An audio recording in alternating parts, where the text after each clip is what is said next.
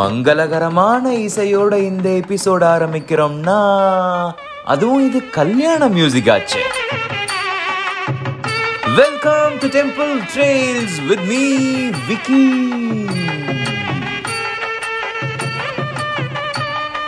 waiting for you அப்படின்னு போன எபிசோட்ல சொன்ன ரெண்டு கடைசி அறுபடை வீடுகள். அதுல ஃபர்ஸ்ட் திருத்தணி. நல்லா இத பத்தி தெரிஞ்சவங்களுக்கு ஏன் கல்யாண மியூசிக்ன்றது கேட்ட உடனே தெரிஞ்சிருக்கும். தெரியல அப்படின்னா சுவாரஸ்யமான இந்த விஷயம் சொன்னா நமக்கு ஒரு புது இன்ட்ரெஸ்ட் பிறக்கும். இது முருகப்பெருமான் வள்ளியை திருமணம் செய்து கொண்ட தலம்.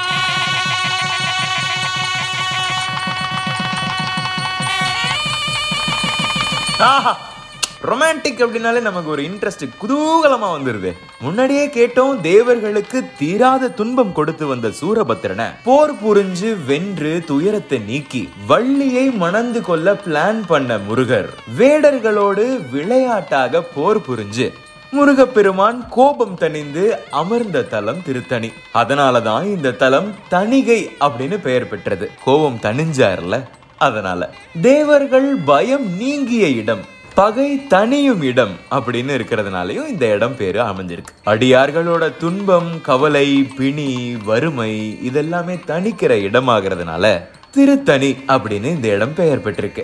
இந்த மலையோட ரெண்டு பக்கங்கள்லயும் மலை தொடர்ச்சி பரவி இருக்கு. வடக்கே உள்ள மலை வெண்மையா இருக்கிறதுனால பச்சரிசி மலை அப்படின்னு சொல்றாங்களாம் விவசாயத்துக்கு அந்த அளவுக்கு முக்கியத்துவம் இருக்கு. அரிசி மட்டும்தான் விவசாயத்தின் உச்சமா?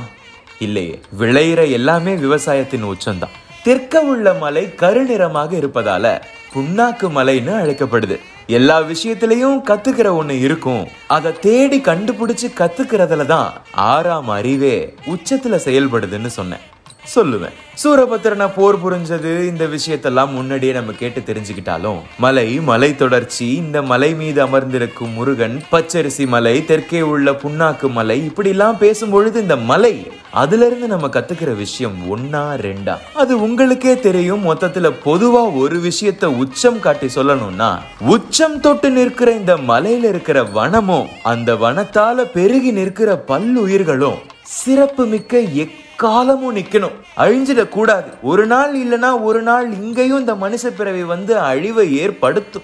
இதையும் சல்லி சல்லியா பிரிச்சு காசு பாக்குறதுக்கு ஒரு கும்பல் கிளம்பும். அப்படின்னு தெரிஞ்சிருக்கும் போல அன்னைக்கே. என்ன சொல்றீங்க? அதனாலதான் மலை மேலெல்லாம் சாமியை உட்காரவை இதை வச்சு அரசியல் பண்ற பல கூட்டங்கள் வரும். அட்லீஸ்ட் அப்படியாவது இதை உடைச்சு போடாம சுக்குநூறா பிரிச்சு போடாம ஐயா எங்களை காப்பாத்துங்க ஐயான்னு சாமியை கும்பிட வர்றதுக்காவது இந்த இடத்த பாதுகாத்து வைப்பாங்க பிரிச்சு போட மாட்டாங்கன்ற எண்ணமோ என்னமோ. இந்த விதத்திலையும் ஆன்மீகம் ஆகப்பெரிய ஒரு காரியத்தை செய்யுதா இல்லையா? தளபதி மாதிரி சொல்லணும்னா இயற்கையை காப்பாத்துறது அப்படின்ற மாதிரி.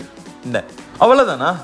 இதுக்குள்ள இன்னும் டீப் சயின்ஸ்லாம் எதுவும் இல்லையா? நீ பொதுவா சொல்லுவி அப்படின்னீங்கன்னா இந்த திருத்தணியில ஆடி கிருத்திகை கந்த சஷ்டி பங்குனி உத்திரம் தைப்பூசம் ஆடி தெப்ப திருவிழா இப்படி பல திருவிழாக்கள் கொண்டாடப்பட்டாலும் எனக்கு ரொம்ப ஆர்வமா ரொம்ப பிடிச்ச விஷயமா இருந்தது. டிசம்பர் முப்பத்தி ஒன்னு கொண்டாடப்படுற சில சமயம் ஏப்ரல் பதினாலும் கொண்டாடப்படுற படி திருவிழா. படி திருத்தணியோட படிகள் சிறப்பு மிக்கதாக எனக்கு ரொம்ப பிடிச்சிருக்கு. திருத்தணியில மொத்தம் இருக்கிற படிகளோட எண்ணிக்கை முன்னூற்றி அறுபத்தி ஐந்து. முன்னூற்றி அறுபத்தி ஐந்து நாட்களை குறிக்கும்படியாக முன்னூற்றி அறுபத்தி ஐந்து படிகளை கொண்டது இந்த மலைக்கோவில். சாமி நல்ல மார்க் வாங்கணும் நான் பாஸ் ஆகணும்னு சொல்லி ஒரு நாள் வேணா பாஸ் ஆயிட மாட்டடா. உட்காந்ததுக்கு டெய்லி படிக்கணும் அப்படின்னு நம்ம பெத்தவங்களும் ஆசிரியர்களும் சொல்லி நம்ம கேட்டிருப்போம். ஆ அப்ரைசல் ஒரு நாள் வந்து மீட்டிங்கில் உட்காந்து நான் பேப்பர் போடுறேன்னு சொன்னான்னா உனக்கு அப்ரைசலை தூக்கி கொடுத்துருவாங்களா? அதுக்கு டெய்லி உட்காந்து வேலை பார்க்கணும் அப்படின்னு மேனேஜர் சொல்கிறது நம்ம கேட்டிருப்போம். இன்றைக்கி மீம் உலகத்தில் இதையும் நம்மளால் பார்க்க முடியுது. உமன்ஸ் டே ஒரு நாளைக்கு பெண்களை ஆஹா ஓஹோன்னு பேசிட்டு மற்ற நாளில் ஏகப்பட்ட இழிவுகள் பெண்களை நோக்கி நடக்குதே அப்படின்னு சொல்கிற குமுறர்களை பார்க்க முடியுது. ஒவ்வொரு நாளும் பெண்கள் மீதான மரியாதையும் மதிப்பையும் அவர்களுக்கான மரியாதையும் இருக்கணுங்கிறது ஒரு விஷயம். வேலண்டைன்ஸ் டே வந்தால் மட்டும்தான் காதல் சொல்கிறாங்கப்பா இவங்க. மற்ற நாளெல்லாம் அன்புனே இல்லை போட்டு பொண்டாட்டி அடிக்கிறது. ஒவ்வொரு நாளும் அவர்கள் மீது செலுத்த வேண்டிய மரியாதையை செலுத்தும் பட்சத்தில் தான் இங்கே விஷயம் நடக்குன்ற ஒரு ஆழமான கருத்தை முன்னூற்றி அறுபத்தைந்து படிகள் ஒவ்வொரு நாளும் ஒவ்வொரு படிடா ஒவ்வொன்றுலையும் வேண்டுதலும் ஒவ்வொன்றுலையும் உன்னுடைய தீர்க்கமான பார்வையும் கூர்நோக்கு அறிவும் இருக்கும் பட்சத்தில் தான் முந்நூற்றி அறுபத்தஞ்சு முடியும் பொழுது அந்த இறைவனை உன்னால் கண்டுபிடிக்க முடியும். டேரெக்டாக மேலே போனோம்னா பறந்தான் போனால் உன்னால் முடியாது. அப்படின்றத எவ்வளோ அழகாக சொன்ன விஷயமா எனக்கு தோணுச்சுது. இதுக்கு மேலே என்னங்க science சயின்ஸ்ன்றது A square plus B square அதை கூட விடுங்க integration of cos plus plus ஜஞ்ச ஜஞ்ச ஜஞ்சன் அப்படின்றது வந்து அவ்வளோ டீப்பாக இருக்கிற விஷயத்த மட்டும் நம்ம வந்து ஆஹா இது சயின்ஸ் எப்படிப்பட்ட சயின்ஸ் ஆகா அப்படி பேசுகிறத விட எவ்வளோ சிம்பிளான விஷயம். முந்நூற்றி அறுபத்தஞ்சையும் நீ கடந்தாதான் உன்னால் உன்னால அதை அடைய முடியும் இறைவனை பார்க்க முடியுங்கிறதே one of the best science ஆன்மீகத்தில் இருக்கிறது நான் சொல்றேன். சயின்ஸுங்கிறத விட இது மேக்ஸ் எனிவேஸ் ஆறாவது வீடு. பழமுதிர் சோலை. இந்த கதை உங்களுக்கு கண்டிப்பா தெரிஞ்சிருக்கும். சொல்லும் போது ஞாபகம் வரும் பாருங்களேன். அறுபடை வீடுகள் ஒவ்வொன்றிலும் தன்னுடைய திருவிளையாடலை புரிந்ததாக சொல்லப்படுற முருகன் இந்த தலத்துல மதுரையை நோக்கி சென்று கொண்டிருந்த ஔவையாரிடம் திருவிளையாடல் புரிந்ததாக சொல்லப்படுகிறது. தனது புலமையால புகழின் உச்சிக்கு சென்ற ஔவையாருக்கு தான் அப்படின்னு அகங்காரம் ஏற்பட்டதாகவும் அந்த அகங்காரத்துல இருந்து ஔவையை விடுவிக்க எண்ணிய முருகன் ஔவை மதுரைக்கு காட்டு வழியாக நடந்து செல்லும் வழியில் ஆடு மேய்க்கும் சிறுவனாக தோன்றி வந்ததாகவும் அங்கிருந்து ஒரு நாவல் மரத்தின் கிளை ஒன்றில் ஏறி அமர்ந்து கொண்டதாகவும் நடந்து வந்த களைப்பால அந்த மரத்தினடியில் அவ்வை அமர்ந்ததாகவும் நீண்ட தொலைவில் பயணம் செய்திருந்ததால அவருக்கு களைப்பையும் வயிற்று பசியும் இருந்ததாகவும் இந்த கதை நகருது. அப்போ தற்செயலாக அந்த மரத்தின் கிளையில ஆடு மேய்க்கும் சிறுவன் ஒருவன் அமர்ந்திருப்பதை கண்டாங்க ஔவையார். அந்த மரத்துல நிறைய நாவல் பழங்கள் இருப்பதையும் பார்த்திருக்கிறாங்க. உடனே அந்த சிறுவன்ட்ட குழந்தாய் எனக்கு பசிக்கிறது.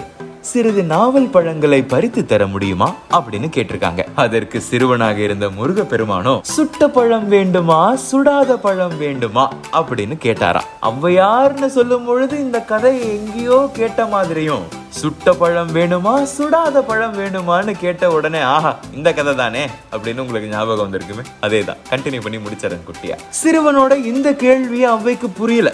பழத்துல சுட்ட பழம் சுடாத பழம்லாம் இருக்கா? அப்படின்னு நினைச்சவரு விளையாட்டா சுடாத பழத்தையே கொடுப்பா. அப்படின்னு கேட்டாங்களாம் சுடாத பழம் வேணுமா? சரி உலுக்கி விடுறேன். சுடாத பழமா பார்த்து எடுத்துக்கோ அப்படின்னு கூறி நாவல் மரத்தின் கிளை ஒன்றை சிறுவனாகிய முருகப்பெருமான் உலுப்ப நாவல் பழங்கள் அதிலிருந்து கீழே உதிர்ந்து விழுந்ததாம். அந்த பழங்களை பொறுக்கிய அவ்வை அந்த பழத்தின் மணல் ஒட்டியிருந்ததால அவற்றை நீக்கும் பொருட்டு வாயால் ஃபு அப்படின்னு ஊதுனாராம். இத பார்த்துக்கிட்டு இருந்த சிறுவனாகிய முருகன் என்ன பாட்டி பழம் சுடுதா? அப்படின்னு கேட்டாராம். சிறுவனின் அந்த ஒரு கேள்வியிலேயே அவ்வையின் அகங்காரம் பறந்து போனதாம் தன்னையே சிந்திக்க வைத்த அந்த சிறுவன் நிச்சயம் மானுடனாக இருக்க முடியாது. அப்படின்னு கவனித்த அவ்வை குழந்தாய் நீ யாரப்பா? அப்படின்னு கேட்டாராம். மரக்கிளையிலிருந்து கீழே குதித்த சிறுவன் முருக பெருமான் தனது சுய உருவத்தை காண்பித்து அவ்வைக்கு அருளினாராம். இந்த திருவிளையாடல் நடந்த நாவல் மரத்தின் கிளை மரம் இன்னும் சோலைமலை உச்சியில் காணப்படுகிறதாகவும் சோலைமலை முருகன் கோவிலுக்கு சற்று முன்னதாக இந்த மரத்தை இன்னும் பார்க்கலாம் அப்படின்னு சொல்றாங்க. ஒரு அதிசயம் என்னன்னா நூபுரகங்கை அப்படின்னு ஒரு அதிசயமும் இங்க இருக்கு. பழமுதிர்ச்சோலைக்கு சற்று உயரத்தில் நூபுரகங்கை அப்படின்னு புனித தீர்த்தம் அமைந்திருக்கிறது. இதற்கு சிலம்பாறு அப்படின்னு ஒரு பெயர் உண்டா. ஆயிரம் ஆண்டுகளுக்கும் மேலாக இந்த தீர்த்த தண்ணீர் வந்துகிட்டு இருக்கிறதாகவும் மலை உச்சியில் இந்த தீர்த்த தண்ணீர் ஓரிடத்தில் விழும் வகையில் ஏற்பாடு செய்திருப்பதாகவும் இந்த இடத்தில் ராக்காயி அம்மன் கோவில் அமைந்திருக்கிறது. இந்த அம்மனை வழிபடச் செல்பவர்கள் நூபுர கங்கை விழும் இடத்தில் புனித நீராடி செல்வதை வழக்கமாக கொண்டிருக்கிறாங்களாம். இந்த தீர்த்த தண்ணீரால தான் புகழ்பெற்ற அழகர் கோவில் பிரசாதமான சம்பா தோசை தயாரிக்கப்படுகிறதாம். இதெல்லாத்தையும் கார்லேட் பண்ணும் பொழுது நான் எப்பவும் சொல்ற விஷயம் உங்களுக்கு தானாவே தோணி இருக்குமே ஆன்மீகம் என்பது ஒருத்தங்க இருக்கிறாங்க அவங்களுக்கு நல்லது செய்யறாங்க நீங்க கண்ணை முடிக்கிட்டு அவங்கள கும்பிட்டா மட்டும் போதும். எல்லா நல்லதும் தன்னைத்தானே வந்து சேரும் அப்படின்னு சொல்றதுக்கு பின்னாடி ஒளிஞ்சிருக்கிற ஒரு ஆழமான அறிவியலையும் பார்க்க முடியுதா இல்லையா?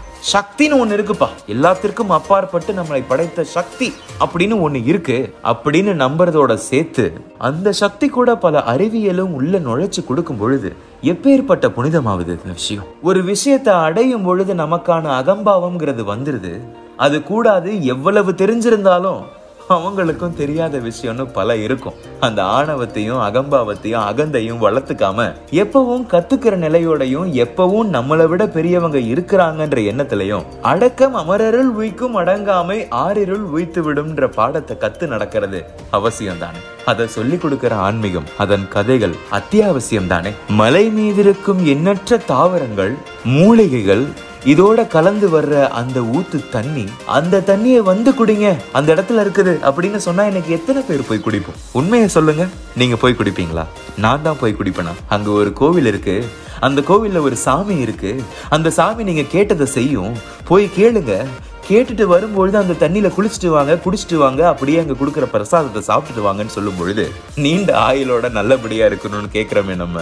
அது ஆட்டோமேட்டிக்கா நடக்குதா இல்லையா? அவ்வளவுதாங்க ஆன்மீகம். அறுபடை வீடுகளையும் கேட்டு முடிச்சிருக்கோம். இன்னொரு கோவிலோட அடுத்த எபிசோட்ல கேட்போம். This is Temple Trails with me Vicky